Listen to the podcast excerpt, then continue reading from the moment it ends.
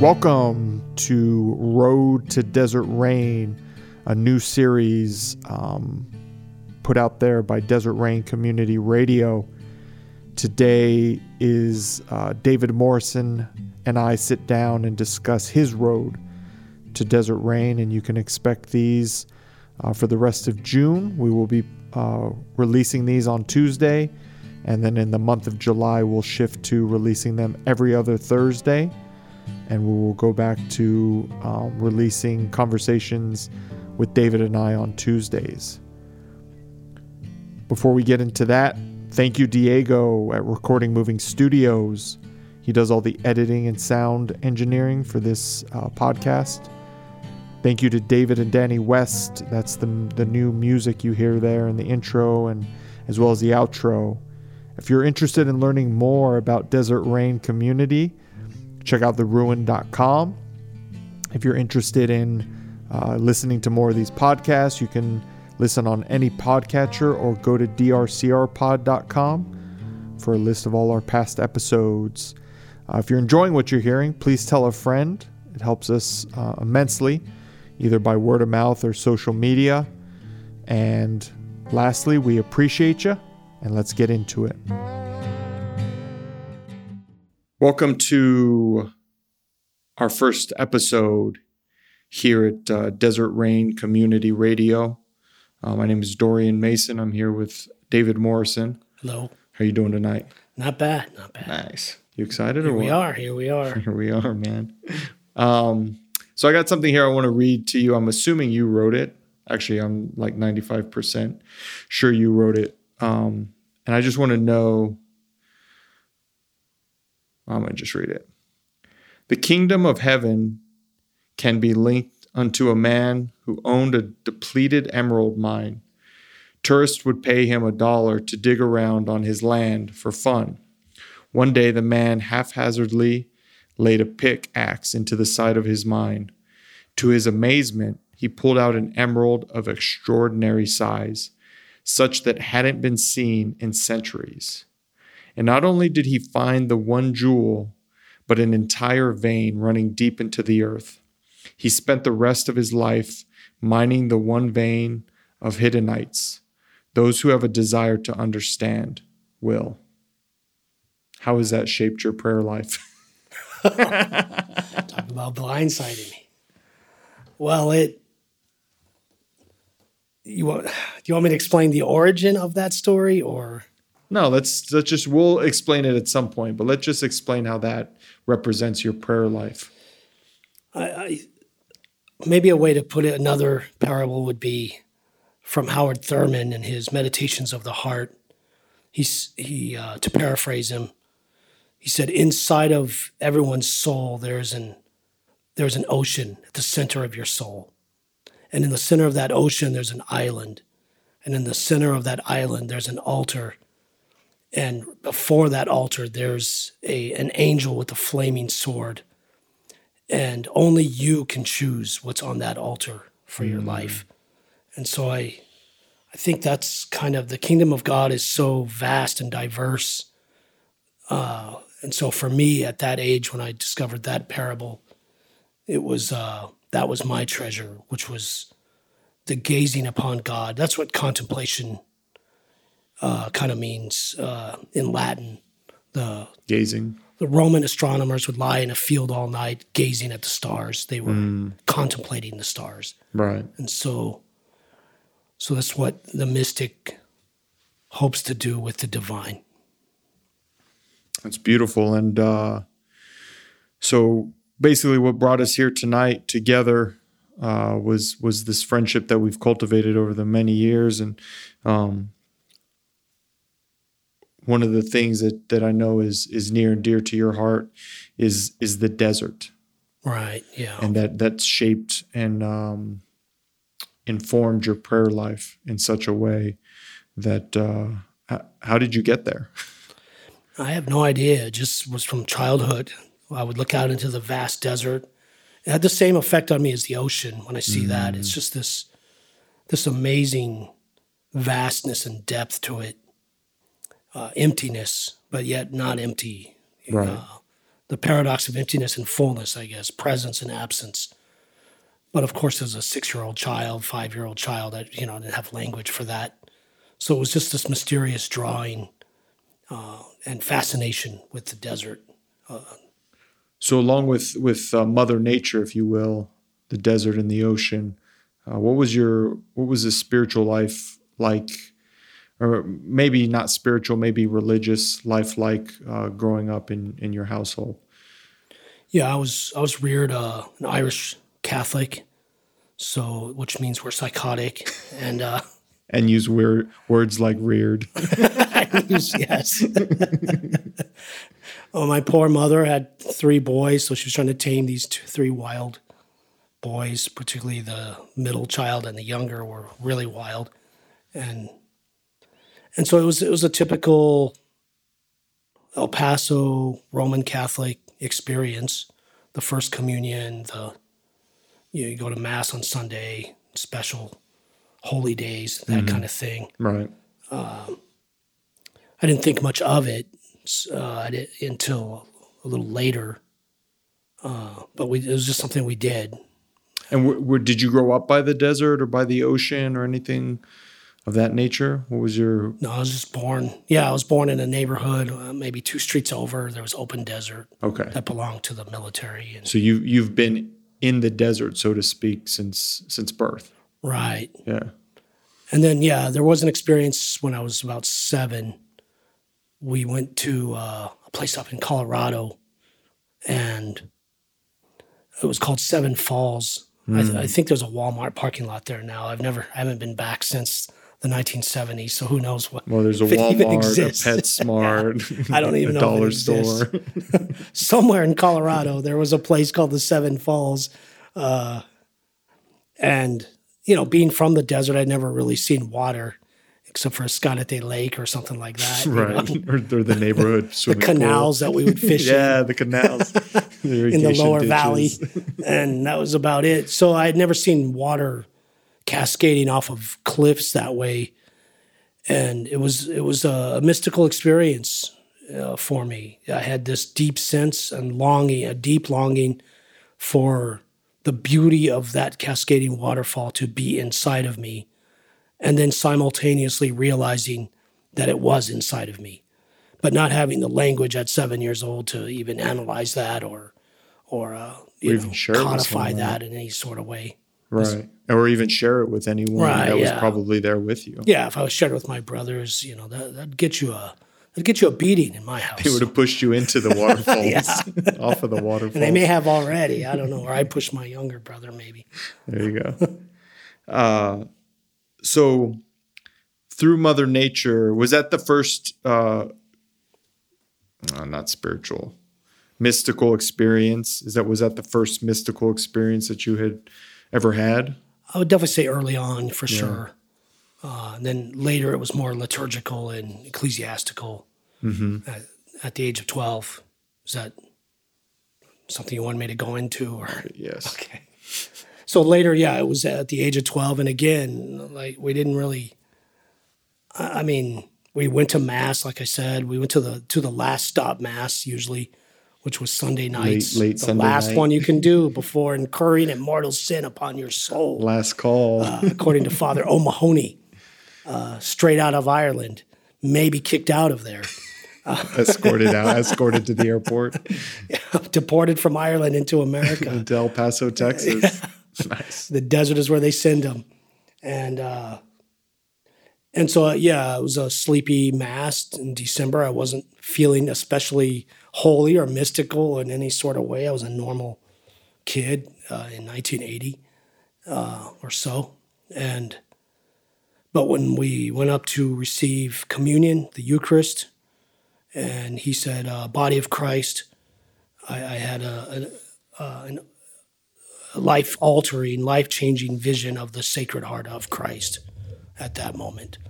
And the fire that was seen in his heart went into my heart. I felt it physically in my chest. And so that altered my life from that point on. And that was at 12 years old. You had this You're right. uh, over, I mean, experience doesn't quite do it justice. Yeah, because again, I couldn't put it into words. It just I just became more religious. On if you would have seen me on the outside, spent more time alone in the desert or even at church. Became an altar boy. Left my school.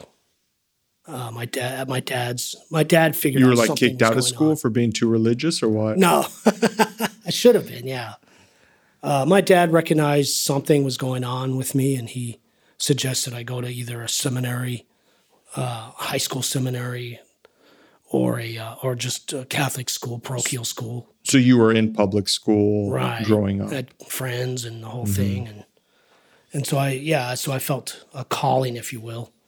And what what grade um, what grade would that have been where you started the Uh, was Catholic school? Sixth grade. I, Okay. I started in Catholic school for the seventh grade all the way Okay. to my junior year.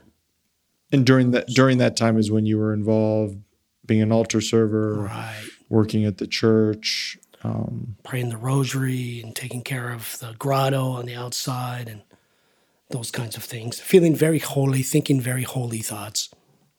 and because I know you so well today, um, I know you identify yourself as a Catholic, but you're definitely not involved in the Catholic Church with that same gusto, uh, or even one might argue at all, in a in a formal way. So what what uh, what shifted in your teenage years, or whenever it happened, to get you to go from your dad offering to send you to a seminary prep school to to where you are Yeah. today. Well, usually when there's a, if there's any kind of an advancement in the spiritual life, it comes after a crisis. Usually, you see that pattern in the Gospels.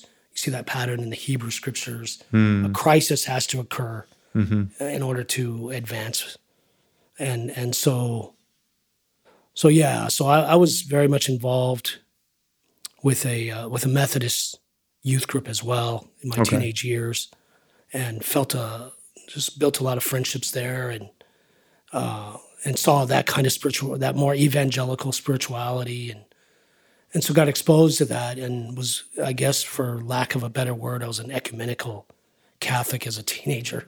Because you would go to you would go to both Right, Methodist right. and Catholic. Um, I didn't go to the. I didn't join the Methodist Church. Okay. I was very devoted to the Catholic Church at the time, and um, so was it strictly their youth group? just the youth group. Okay. Just the youth group, and and then when I was about seventeen, everything just kind of collapsed. the The church, the Methodist Church, folded. Like literally Yeah, lock the doors yeah. They, sort of situation. I think the last parishioner died at ninety eight or something. I don't know. The youth pastors The that last we had, the uh, last fundraiser. yeah, basically. Our youth sponsors uh, relocated Hmm. to the south, uh, not the south side of El Paso, but the south side Actual- of the United States. right.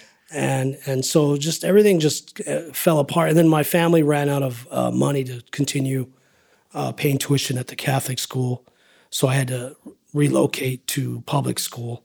So so all that happened in one summer, Oh wow. and so it was it was quite a quite a crisis. And from seventh grade up until this point, your your faith and your activity in the church and all these different things, sort of the checkbox of things, is growing during that whole time. Right. I was a gung ho Boy Scout Catholic, very proud to be a, a Catholic institutionally speaking. And those prayers molded my spiritual life the, the traditional prayers, the Hail Right. Mary, the Our Father, the Rosary, I imagine going to confession, the all- Eucharist, all, that stuff. Yeah. Yeah.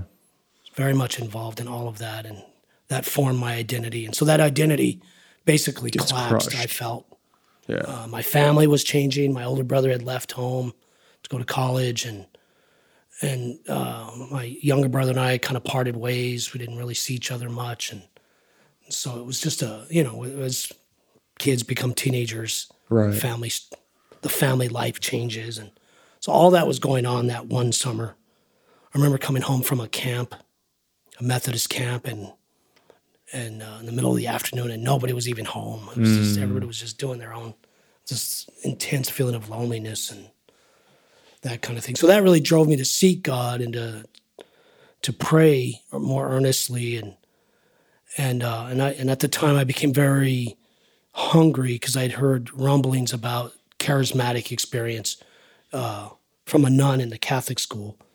Uh, the experience of speaking in tongues and praying for the sick with effect. Um, those kinds of things. And when you say you heard from it from a nun, was she bad mouthing those things? Because I know growing up in myself, growing up in the Catholic Church, that stuff wasn't really talked about as far as it was a confusing. The Catholic Church is a very wide umbrella, yeah. and so my parish priest very much against eh, the. If if you listen to my parish priest in his Irish accent, there were two things you didn't want to become. One was a liberation theologian, those those communists down Lord- in Lord South forbid. America, and the second was a charismatic Catholic or Christian. Okay. And, uh, and So, where did this nun fall into the into the? she was a charismatic She uh, was, and okay. liberation theologian, as were all the liberal theologians at the school, all the brothers, uh, the the uh, Christian brothers, Uh huh. and so uh, so I ended up becoming both of those. Not really out of rebellion. I was trying not to, and ended up You're trying to be a good Catholic. yeah. So I, I thought a good Catholic doesn't become a liberation theologian or a charismatic, and I ended up uh, becoming both. And so, and so, yeah. So often, the irony comes uh, with, with in humorous ways. So that what you declare that you, that you won't do, you end up Yeah, often right. becoming. So we used to make fun of these churches that would we called them pop up on the corner churches. Uh, these little Pentecostal and charismatic, uh, independent kind of non-denominational churches Right. that pop up next to the laundromat. We used to make fun of those churches. Well, that's exactly where I ended up at the age of uh, 17. So you're back in public school, Right. So I'm kind of a stranger trying to make friends, make friends and, um, and you know, and I'm a, I, at the time it was the 80s. I dressed very conservatively, like Alex P. Keaton. I wore a tie and uh, V-neck sweater to school, and, and it was the 80s. You didn't get killed for that. like you would now. you know, and I had a, a proper uh, semi mullet haircut, feathered hair. And so I, I hear about this uh, campus evangelist guy who's got hair down to his waist uh, and he wears spandex. His name was Steve Alvarez. We're still friends after all these years. Uh, and he was uh, he was one of these charismatic uh, Christians, and so Okay. I introduced myself to him, and he invited me to his pop up on the corner church, and which was on Dyer Street, and uh, Was it in the Devil's Triangle? close. Dyer Street. close. If you're from El Paso, you'll know. it was all the Devil's Triangle You know, back you then. know. Okay. You didn't walk Veterans Park back then. You go to Veterans Park now, and there's Yeah, uh, there's old couples. there's moms and pushing their around. strollers, and dads pushing strollers, and an old couple. And yeah, and when the sun went down back then, no one was there. You, it meant you had to run and get out of there. Um, and so he invited me to his church, uh, which was having a meeting on a Friday night, and so I showed up, and of course he didn't show up. My friend Steve Alvarez, if you're listening, thank you. Thanks, thanks, Steve. Thanks, Steve. Uh, and so I sat in the very back and just thought, oh, what am I doing? You Mm-hmm. know, just I was in a total cognitive dissonance. Because the guy you're supposed to meet's not there. Yeah, he's my anchor, socially speaking. And the type of church you're at is totally Yeah, against what you've you've seen in the Catholic. Not against, but just so different. Yeah, yeah. You you know, I mean, uh, my mother's confessional book that she had in the fifties. Uh, in preparing for confession, it actually says to confess. Have you gone to a Protestant meeting? Uh, so you That's confess that as a sin, you know, and Wow. and so yeah, we're talking some serious centuries of repression here. Yeah. Oh yeah. And so, so I sit in the back, and then the the young uh, preacher, his name is Dale Walker. He still uh, ministers in in Las Cruces, New Mexico, and um, he's probably in his late twenties at the time. Uh, he gets up there in the front. He has his Bible, and he's and he says uh, something like, "We're we're not going to have a teaching tonight. We're just going to worship," which I didn't know what that meant. Uh, and we're going to uh, minister to each other. And I, I thought, what does that mean? Uh, is that legal? Uh, is this, you know, Where's the is priest? this dirty? What is this? What, what does that mean? And so I was sitting in the corner, and in the very back, losing my religion, as the song says, and uh, and so they lower the lights because that's what charismatics do, you know, in case an angel shows up or got to be able to see. Moses or somebody shows up and got to be able to see him. And I have my eyes closed. I'm trying to just pray quietly, wondering if I should be praying repentance or, you know, or Right. what, you know, what am I doing here, The God? confusion is has set has fully set in. I want to be here, but I don't want to be here, you know. And and then uh, I opened my eyes on the and Dale Walker sitting next to me, and he and he immediately says, uh, "Would you like to uh, pray to receive the gift of tongues, uh, also known as the baptism of the Holy Spirit?" And I was like, "Yes, no," and so he prays with me, and I begin to babble in tongues like a like a Pentecostal, and it uh, erupted, changed my life. and this is the first time you're in Yeah, that, the first that- time. Oh my gosh. and so uh, so that that opened a new dimension, if you will, like the parable that you read uh, at the beginning, a vein of emerald, a vein of jewels, of of new things, uh, spiritual treasures from the kingdom of God to to explore and to share with others. And so as as you're evolving, so I'm, as you've had this experience, I guess would be the right way to say it.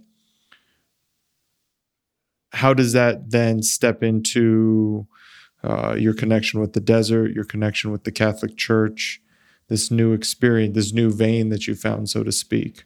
Right. Yeah. So I, you know, discovered things like uh, Bible reading became important. Which is not important Yeah, it's in not. the Catholic Church, from what I remember. I think it's changing now, but Okay. I, I think they're they're talking. Most Catholics that I run into now talk more like evangelicals and Really? most Okay. evangel anyway. Uh, and so, uh, so yeah, so Bible meditation and study and uh, preaching, um, wild, kind of spontaneous singing of songs, contemporary songs even that, Okay. that they were writing. It was a, a movement called the Vineyard at the time, still exists, still moving. Uh, singing these these contemporary kinds of songs and lifting your hands, th- those kinds of things, singing freely, much like a rock concert, um, a free flowing experience. And then always being ready with the question, uh, what is God doing? You're always asking that question. And so, so you're always ready to share either uh, some sort of spiritual gift with anyone, uh, the gift of, of the gospel or kindness or some sort of supernatural gift, praying for someone. So walking down the street, Oh, you're yeah. supposed to be on high alert for this. Yeah, absolutely. Yeah, and I Okay. totally was obnoxiously so. And so, so that's so that's what the journey became, and um, and that's what ministry is. It, was to me anyway. Uh, and so that so that I was mentored and trained there in that church for for many years, and I lost my connection institutionally with the Catholic Church, just Okay. because no one noticed I left. You know, Right. it wasn't it wasn't a strong social network for me at the time. It was more of a postmodern. Uh, everything uh, just kind of the center can't hold, and things are falling apart, so to speak. And the feeling, I imagine, was you wandered off and no one cared, so you just kept wandering. Right, Yeah. exactly. And so, and my parents eventually forgave me, and so it was okay. They're talking to you again. I mean, I'm sure they were concerned I was in a cult and those kinds of things, and uh, but you know, after a while, they they they saw this wasn't just a trend or a fad. And when you said you you received training, did you is did you go to a Bible college or was there a seminary or what? You know, was there formal training, informal? What what did that look like growing up in that church? kind of a mixture of both, but it was because we were affiliated with the Vineyard movement, so they brought in professors who were uh, uh, positive towards towards charismatic experience. This was called the third wave. Uh, for those of you who want to look it up on Wikipedia, uh, evangelicals basically uh, embracing charismatic experience, but not going full on Pentecostal. Okay, sort of meeting them halfway. Right. So you take a Baptist and a Pentecostal, and you have a love child, and boom, you have third You got wave. Vineyard, Vineyard Third Vineyard Wave. And, and Calvary Chapel and many others, Okay, and uh, and so that's kind of so we so we bring in professors and special teachers. We were always going to conferences, those kinds of things. Uh, VHS cassette tapes. Ooh. Yeah, and uh, Go pop it in and, right. and watch those good old fashioned edited 70s and 80s Yeah. movies. and so so it was a lot of that kind of training and then originally eventually the emphasis became uh, church planting so i was the youth pastor there for Within the third wave or within the vineyard? oh no within our personal church yeah and, and vineyard too yeah and so so I was, so i had to make the transition in my 20s from being a, the youth pastor there for so many years to uh, to launching out and, and planting a church a sister church across the city And how did that? Uh, how did that come? How do you go from being a a youth minister to tag? You're you're the next guy to set out and plant a church for for the team. Yeah. Yeah. Well, once again, it becomes a, cri- a crisis has to occur Ah, yes. before a rebirth happens. And, Right. and so, so a lot happened in my early 20s. Uh, at the same time, graduated from college uh, with an English degree. So I decided to go that route instead of uh, formal seminary. And, I and I really wanted to teach public schools and teach English specifically. And so, so I decided not to go on staff at the church. And, uh, and so um, that caused some tensions. And then the week I got Marcia and I married, uh, there were some disturbances with her family, and um, and and then my grandmother passed away. On, I went to her funeral on Monday, got married on that Friday, and then I think I started my teaching career on that following Monday, if I remember right. It was just a lot of, and I just graduated from college the week before that. It's a hell of a whirlwind. So it was just, yeah, a whirlwind experience. And then two months after that, my brother, who was 21 at the time, was killed in a car wreck. And so that that definitely caused a, a spiritual crisis, emotional crisis, any kind of crisis that you can Yeah, think of. all wrapped up in one. and so so that kind of pushed me towards towards uh, looking at new things and So what what was the new thing you were looking at specifically? Because you're in the middle of teaching at this point. right You're two or three months in. Your brother passes, and so what? Yeah, so so ministry became, uh, you know, I was pastor of a really large youth youth group from uh, middle school all the way to college, and it was a, it was a very large ministry, and I just abruptly uh, resigned, and so uh, because it just was so empty at that point. So For the, me. was this before while you're teaching? Yeah, and I'm also teaching at the same time. And I'm enjoying the teaching process. I'm learning a lot there, right? And um, and so that put me kind of in the wilderness, so to speak, in the in the, my church social world. Um, and and so uh, I had to I had to die to that identity. Being the big badass yeah, youth group being leader. the youth pastor and all that kind of stuff. And uh, and so that's so that's the crisis. And so so out of that the dominant question on my mind and heart at that time was where are you god? And what do you feel? Especially what are you thinking about this situation with my brother being killed tragically? Uh, where are you in the suffering of the world what what do you actually think about it how do you even feel about it and it was just this absence sense of the not so much you know charismatics are very much about the presence of god the uh the Holy Spirit. the Spirit. immanent presence of god right whereas the catholic experience it's it's focuses more on the transcendent mystery of god right? Which is what I'm I'm familiar with growing up in the Catholic Church. Right. And so instead of this immanent presence, a sense of that, it was it was a sense of vast emptiness and absence of God. Through these crises, Right. as they unfold. Exactly. In my mid twenties by this point. So you feel like you're completely alone. Right, exactly. And and it matched the music at the time, you know, it was very dark and we had Nirvana and the I whole was thing. to say, Nirvana is probably peaking. I was a typical Gen, Gen Xer, I guess, you know, just kind of wandering away, wandering through life and uh, right? In my mid 20s and um, and then there came a revelation from uh, I believe it was it was uh, Paul's letter to the Philippians, which uses this phrase says uh, the mystery of the ages, uh, which had been hidden all these centuries, has now been revealed, and here it is. It is Christ within you, the hope mm. of glory. And so this intimate realization that what it what is God feeling in all of this? Well, I realized that the tears that I was crying and the mourning that I was doing God was doing that through me. And there was this union of that joint suffering. And that was a major spiritual breakthrough. So that that's revelation. To go back to the parable at the beginning, it's like finding that emerald within your own heart, exactly. within your own soul. It was a new, a new uh, vein of of uh, emerald, or if you will, or diamond mm. to to mine out, and that became yeah my focus as as far as inwardly. So what what exactly after having that experience, how exactly did that affect your trajectory of planting a church? Uh, yeah, that's a good way to. I guess because that was such an internal revelation, mm.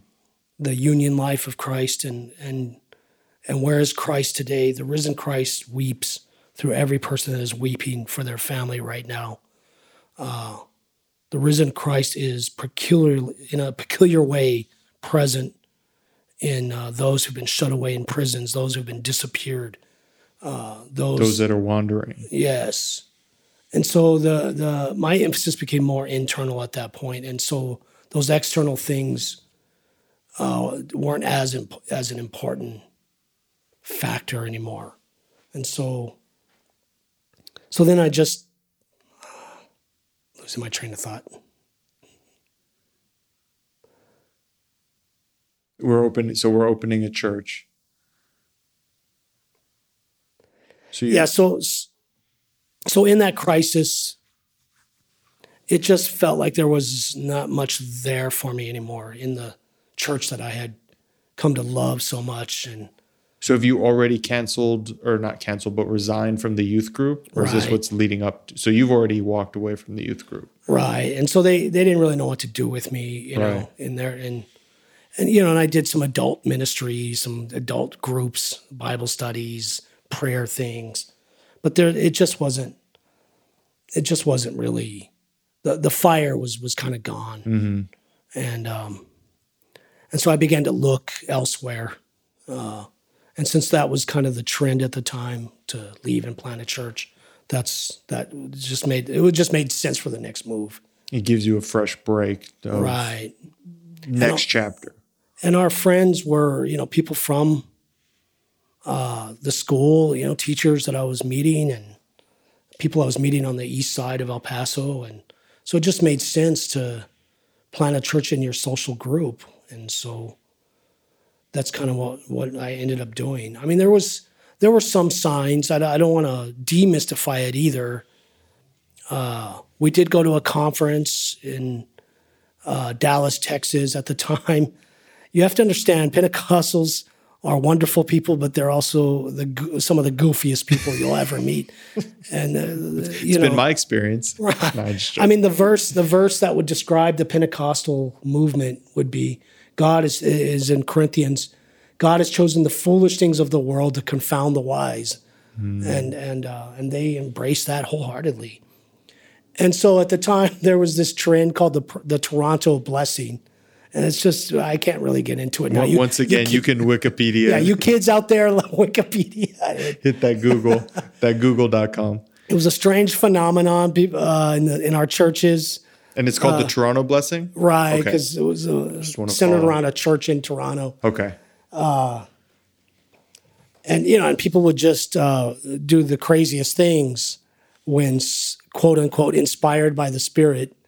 Uh, they would roar like lions. That was one thing. Nice. They would uh, make animal like noises. They would walk around on the floor on all fours. It so was this, the craziest thing. Is this the equivalent to praying in tongues, or is this even like it, was praying in tongues to the tenth power? Okay, yeah, let's see what right. else we can how how, how more we, we can push this envelope into weirdness and wildness. and I was open minded about it because it was the '90s and we had the X Files and the whole thing, and so I wanted to be open minded about that stuff, even though I didn't really experience it myself. Um, but I wasn't, uh, you know, I was very slow to judge those things. Well, and you had always all also experienced some mystical things. Yeah. Whether it's the waterfalls or the Exactly. you know burning heart of Christ. You know. So, So, who am I to say God didn't inspire that guy to roar like Yeah. a lion and walk around on all fours, and then go back to his insurance job on Monday? I, you know, I, I don't know. Uh, but I, you know, so I had an open mind, but I, I struggled at this particular conference because it was uh, in Texas. It was in Dallas, and uh, they killed the only Irish president that we've had, and so I my family grew up with kind of a bias against Dallas, Texas. I, I, I, Irish and Catholic. Right, you know, So it's got a double. it, it's yeah, it's it's uh, it's Irish Alzheimer's. Uh, you forget everything except the grudges, and so uh, and the and the accent and the whole thing. I had uh, prejudice against that and the hype of everything. Even their billboards on the street uh, were twice as big as the ones in El Paso. Well, I think it's also ridiculous. important, important to point for those that aren't familiar with the greater Texas culture. Uh, El Paso is is like the stepchild of Texas. No one, Right. no one uh, in Texas proper, if you were talking to someone from Texas, will claim El Paso. Right. And so there, there's a de- there's definitely a um, uh, rivalry there between El Paso and the rest of of Texas. Exactly. So I had a major chip on my shoulder, Of course. about it, culturally speaking, and and so we're there, and you know, there's a couple thousand people in this hotel, and and I'm wondering, should I plant a church? Should I not plant a church? Should I, you know, what what do I do next with my life? Should I just focus on my teaching career? You know, those kinds of questions in my mid twenties, and Has the the the church planting idea been floated out to a certain extent? Oh, yeah, at that yeah, point, for sure. So it's in discussion. Yeah, and they were trained. You know, our pastor was training a small group of people to do that, to see which ones would actually launch out. I see. Okay. And I was a part of that group, and right. and so out of nowhere, uh, and I didn't have a name tag on.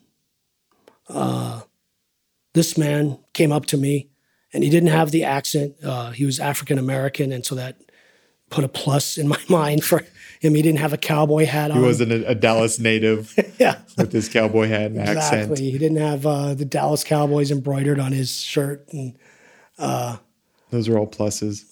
but he but he was very Pentecostal, and he immediately he didn't even introduce himself. He just came up to me. He put his hand on my chest and he said, "Lord, you've called this man to the desert." And there was no way he could have known that. Um, like I said, there was no name tag that I was wearing, and and then he began to uh, to speak several other things, and it was extremely powerful, and it just gave me the the uh, the confidence, if you will, to move forward. And so I did. After that, That nu- to- that nudge from Christ. yeah, exactly. to it too. And a nudge through the body of Christ, and a nudge through in a context where you'd normally be offended. You know, and, and you can see the pattern now. Uh, And a nudge too, where your your walls were up, so to speak. exactly. yeah. And the same when I was 17 and I go to the pop up on the corner church. It, it was offensive to my spiritual culture to go there. And that's what Broke you open. where, where God is able to move. And so it's the same thing. And so, uh, yeah, so we began to gather a team and began to uh, launch out. And, and we did. We, we had our first Sunday service, I believe, in October of 1996. And so from that October, obviously we've we've touched on your prayer life and your your uh, religious training, your religious background, and things of that nature. So so now that you're a pastor of the church, right? You're you're sort of in a or you're not sort of in you're in a leadership role. People are looking up to you. So how does this then begin to uh, what what uh, plants start to grow from this new role you have as a as the guy? Yeah, it was it was very difficult, obviously, and I didn't quit my teaching job, so so I was working very hard, long hours, to try to launch this church, and uh, I thought adults, you know, because I was so used to being with young people. You know, I'm in my mid 20s, late 20s at this time. When you launched the church. Right. And so, but my experience had been with young people. You know, I was a teacher of middle school and high school, and then and then a youth pastor. And so I wasn't. My Marcia and I were not prepared. We we we had this naivete, that, uh, assuming that adults had it together, and and so their problems were adult problems, and they were terrifying. And so I'd call my mom and tell her I'm scared. Right. Yeah. pray a rosary tonight for me. And uh, she would. And uh, and so that just drove us into uh, an, what we call intercessory prayer in, Okay. in the charismatic evangelical world. and what is that? I don't. It's I'm not it's familiar. it's supplication where you're, you're trying to pray in the in the mind of God, in the will of God, Mm. for for God's kingdom or order or presence to break into the uh, into the arenas of mankind Into and into people's personal lives. into the here and now. Right. And so we're praying for the restoration of marriages, the healing of marriages. We're praying for the healing of, of sick ones, people that have been in accidents and uh, those kinds of things. And so those kind of people came to our church. And so we had to, you know, we were desperately learning how to pray for miracles to happen. And some of them did. Yeah, yeah. There's some did, and and not enough happened at the same time. The ones that did not happen broke my heart, and um, and were more valuable of an experience than the quote unquote breakthrough miracles. So can you share share one of these heartbreaking experiences that that leveled you? Uh, I was a two year old child that we had been praying for, uh, passed away suddenly, and that just broke me. And there's no words for that. No, there's no words for that. There's and there's no frame of reference for that in that world where uh, in that revival mentality where there's only the breakthrough. There's never there's a resurrection without the cross. Often uh, there's there's no uh, sense of mystery, room for mystery, or or or uh, unresolved problems, and so so yeah. So that was definitely a crisis for me. And it sounds like that if a prayer is not answered, it's just chalked up to failure. on the extremes, yes, uh, they'll say, "Well, it's not God." They're, they're very quick to defend God, and so they'll say, "It wasn't God's fault that your miracle didn't happen, that your healing didn't happen, that your brother's dead. Uh, it's it's your fault. You didn't something you did." Now, Vineyard took a softer stance. That's why they're neo charismatics, if you will, and would say, "We don't know, and we're not going to try to answer that." But inquiring minds always want to know, All right. and so Well, we as human beings we enjoy this um, idea, but I think it's a false idea of the black and white, exactly, good versus evil. There's only good and there's only evil, yeah. and and to evaporate the the gray area. Yeah, Exactly. And in my late 20s and early 30s, I didn't have the intellectual, emotional, or spiritual capacity to uh, to deal with opposites. It was black or white. So you had bought into that Oh yeah, yeah, for frame sure. Yeah, of thinking. yeah. A product of my time, and and so uh, and and when we'd use the at least when I did when I used the word mystery at that time, it was just a catch-all phrase for we're just not going to even think about look it. at that right now. yeah, it's a mystery. You know, don't even. We'll It's, bookmark it's not it. relevant to today. You know, kind of thing.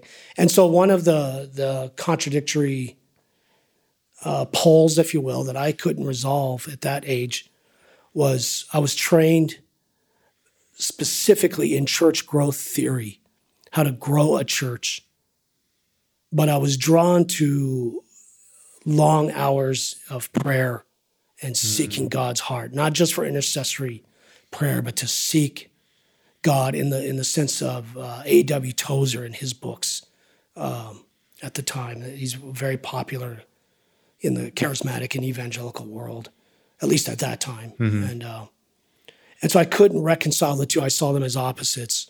Uh, I saw growing the church and spending long hours in, in prayer. right, exactly. And so I had to choose one or the other. And was there like a tipping point?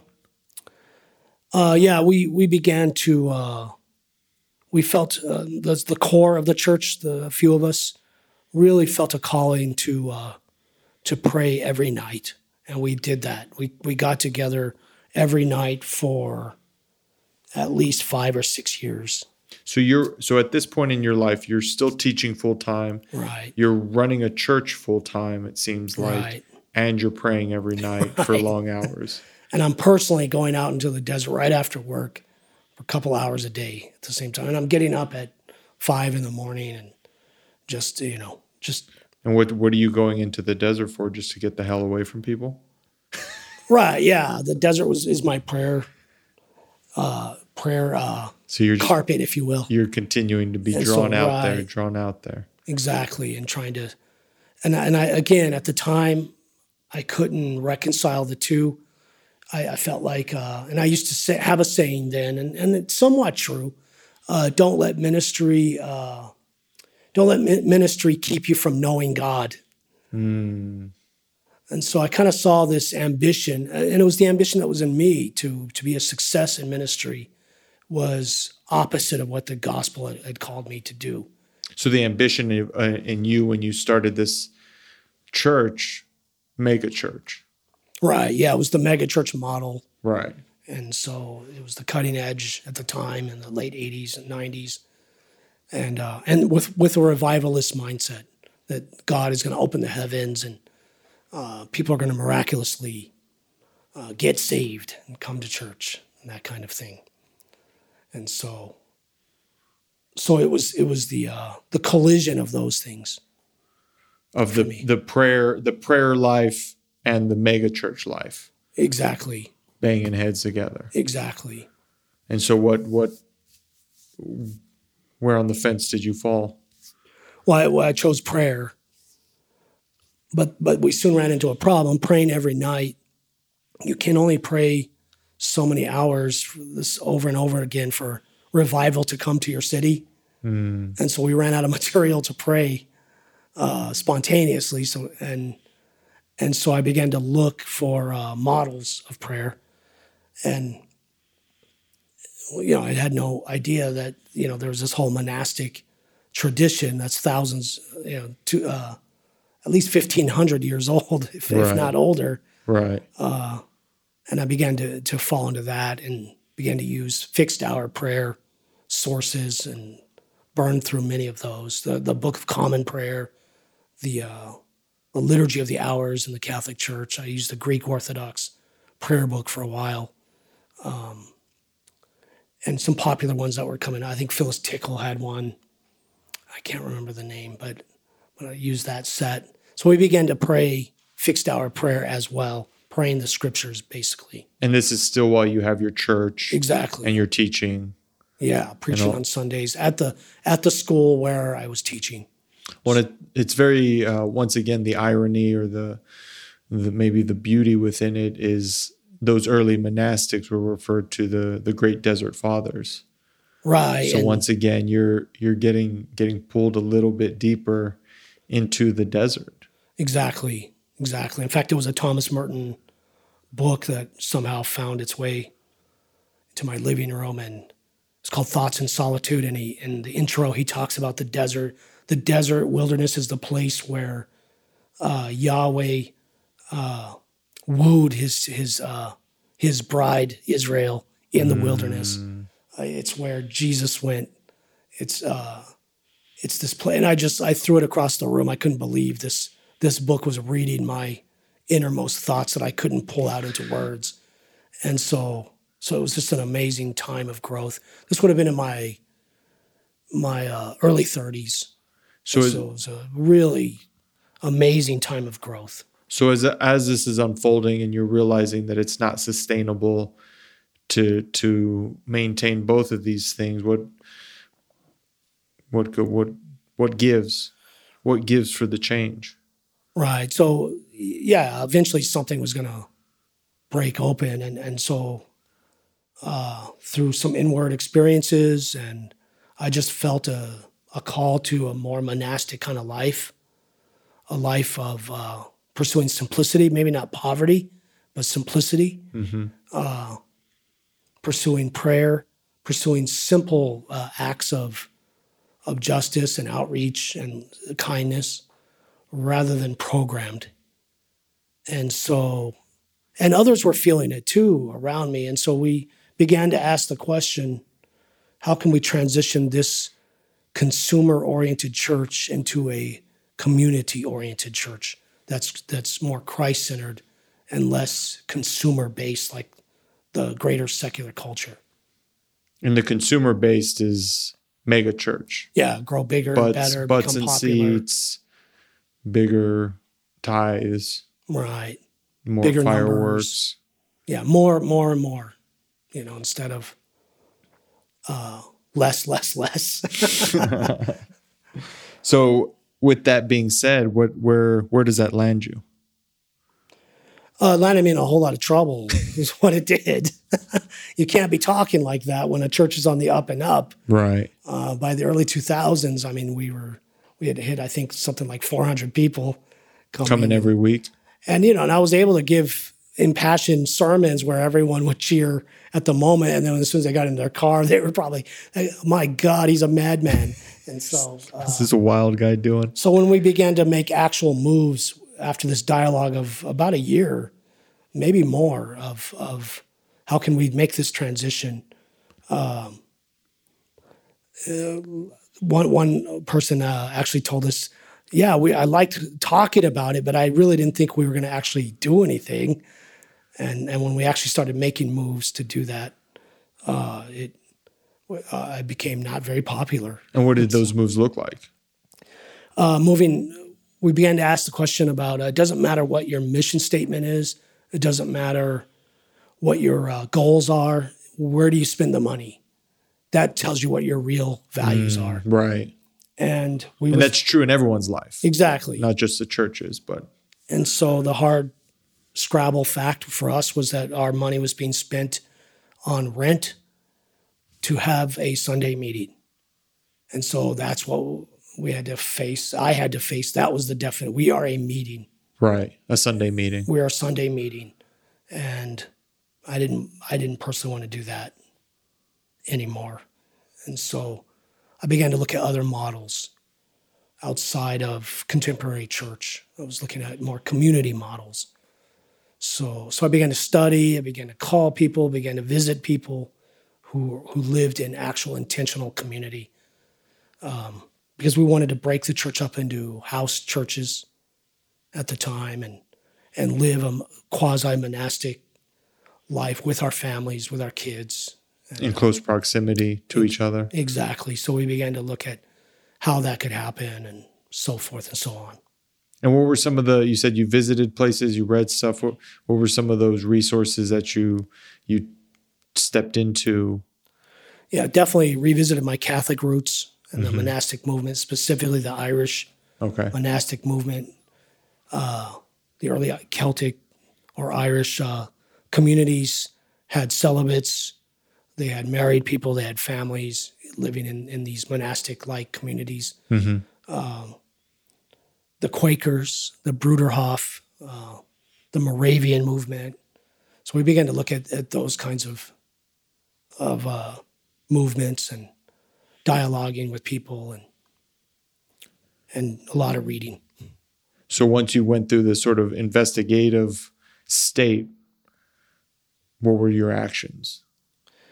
we began to look for a property at that point, and the church by this point is bleeding people. They're just exiting, okay. exiting out very quickly. And our hope was to transplant the church Right. uh, and transform it, transition it, but we failed at doing that. And so it, it uh, so we began to, and we wanted to do this in Texas. Because you're still in El Paso this whole time, correct? and there was desert prop there were desert properties east of us that were prime, but the the Texas laws just wouldn't let uh, let us do that.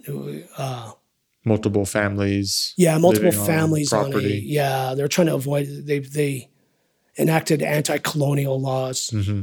and so we would have had to have provided our own um, water system, like the actual tower. Oh wow. yeah, millions of dollars. Right. It was just impossible. And so we did what uh, all uh, aspiring monastics would do. We went to New Mexico, Went to the poor land. exactly where they're like, we don't care. Yeah, come on in. We got you. Yeah. And so this this was a process of about a year of looking for properties and And you found one in with, with the core group that was left. Yeah.